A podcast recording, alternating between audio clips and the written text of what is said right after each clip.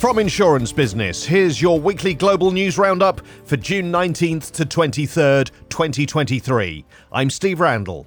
Swiss Re Institute has released its fifth Resilient Sigma report, highlighting the escalating global protection gaps in natural catastrophes, crop, mortality, and health insurance, which now demand a staggering 1.8 trillion US dollars in annual insurance premiums, a record high.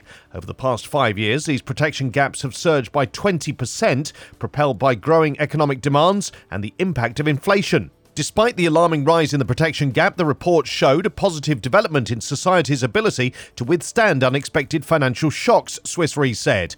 Currently, 57% of global risks associated with natural catastrophes, crop mortality, and health are covered by insurance, a 3 percentage point increase since 2012. This year's report introduces a novel indicator of resilience focused on food security. It examines the extent of underinsurance in global crop production, revealing that 60% of the world's crop production remains uninsured, with the most significant protection gap observed in emerging Asia. Closing this gap would necessitate $113 billion in annual insurance premiums for crop coverage. The report also shows that as loss prevention reaches its limits, risk transfer through increased insurance uptake necessitates closer collaboration between the public and private sectors to facilitate incentives and enhance the insurability of hard to insure risks.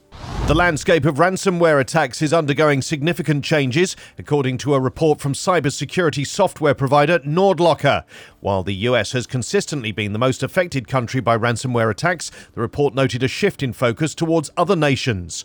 NordLocker says the UK has risen to the second most attacked country, accounting for nearly 6% of global attacks in 2022, higher than 4% in the previous year. Similarly, Germany witnessed an increase from 3.7% of attacks in 2021 to 4.1% in 2022. The US sat at the top of the list, experiencing 38.8% of attacks in 2022. While this is significantly higher than the other countries in the top five, it's still lower than the 45.8% of attacks it received in the previous year. Another trend highlighted in the report is the increasing number of ransomware attacks on the financial sector. While the total number of ransomware attacks worldwide decreased slightly in 2022, the financial sector experienced a significant increase over the same period. The financial sector was ranked the sixth most attacked sector in 2021. However, by 2022, it had become the most attacked sector, accounting for a total of 120 attacks.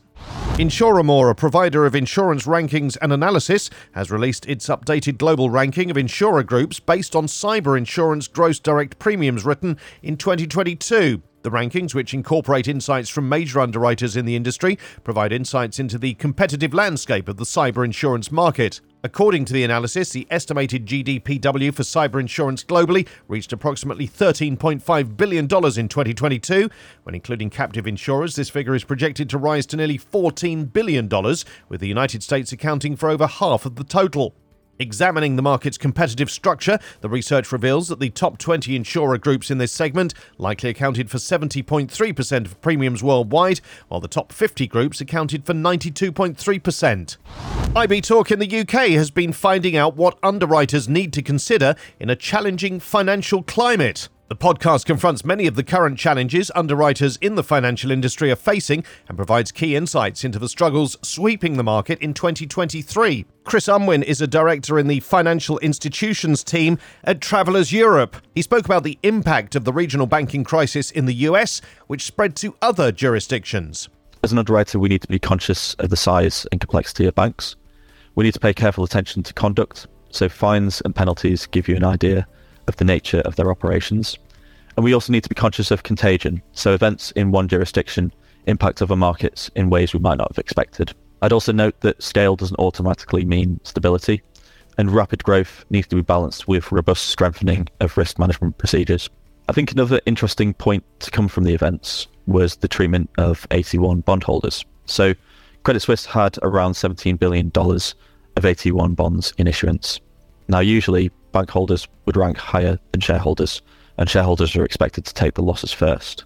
In the structuring of this transaction, the bond values were wiped out, whilst equity holders received around $3 billion in UBS shares. Now, that doesn't seem to follow the usual conventions, and following this, legal challenges have been launched by bondholders who lost out. That has forced European and UK regulators to distance themselves from this decision, and they've said that they will continue to rank bondholders above shareholders. That has implications for the investment management industry. So, investment funds that hold AT1 bonds within their portfolio may suffer unexpected write downs, particularly on Swiss investments. And that could lead to claims from investors if they suffer material losses from holding AT1 bonds. And there could be implications on debt pricing, particularly on the AT1 bonds in the future. You can hear the full episode on our usual podcast channels. WTW has launched a new property rebuild assessment service to provide its clients with accurate rebuild valuations and advice. Made in partnership with Kroll's property insurance valuation platform, the new service allows WTW to provide property rebuild adequacy assessments and online valuations to help assure clients that their business is properly protected and that they're not being overcharged for cover. The collaboration leverages extensive data comprising the latest statistical information on markets, costs, and powerful analytics to offer clients accurate valuations. It also utilizes Kroll's 40 different building indices to track cost trends to offer clients an end to end valuation solution. New research from Ecclesiastical revealed that 68% of brokers believe underinsurance to be more of an issue for high net worth clients than ever before as inflation and the cost of living crisis continues. The specialist insurers study also found that 77% of brokers believe there's a problem with underinsurance in the HNWS market, as the figure rose 5% from the previous year. In fact, of the 119 brokers questioned for the study, 25% believe that all HNW clients are underinsured. Despite these figures, only 30% of broker clients are concerned that they may be underinsured.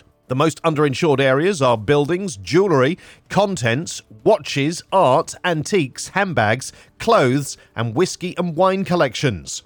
Ecclesiastical also gathered the top reasons on why brokers think HNW clients are underinsured. Lack of awareness of the huge rise of rebuild and repair costs comes out top, followed by out of date valuations, lack of awareness of the value of buildings and contents, inflation, and clients not wanting to pay higher premiums.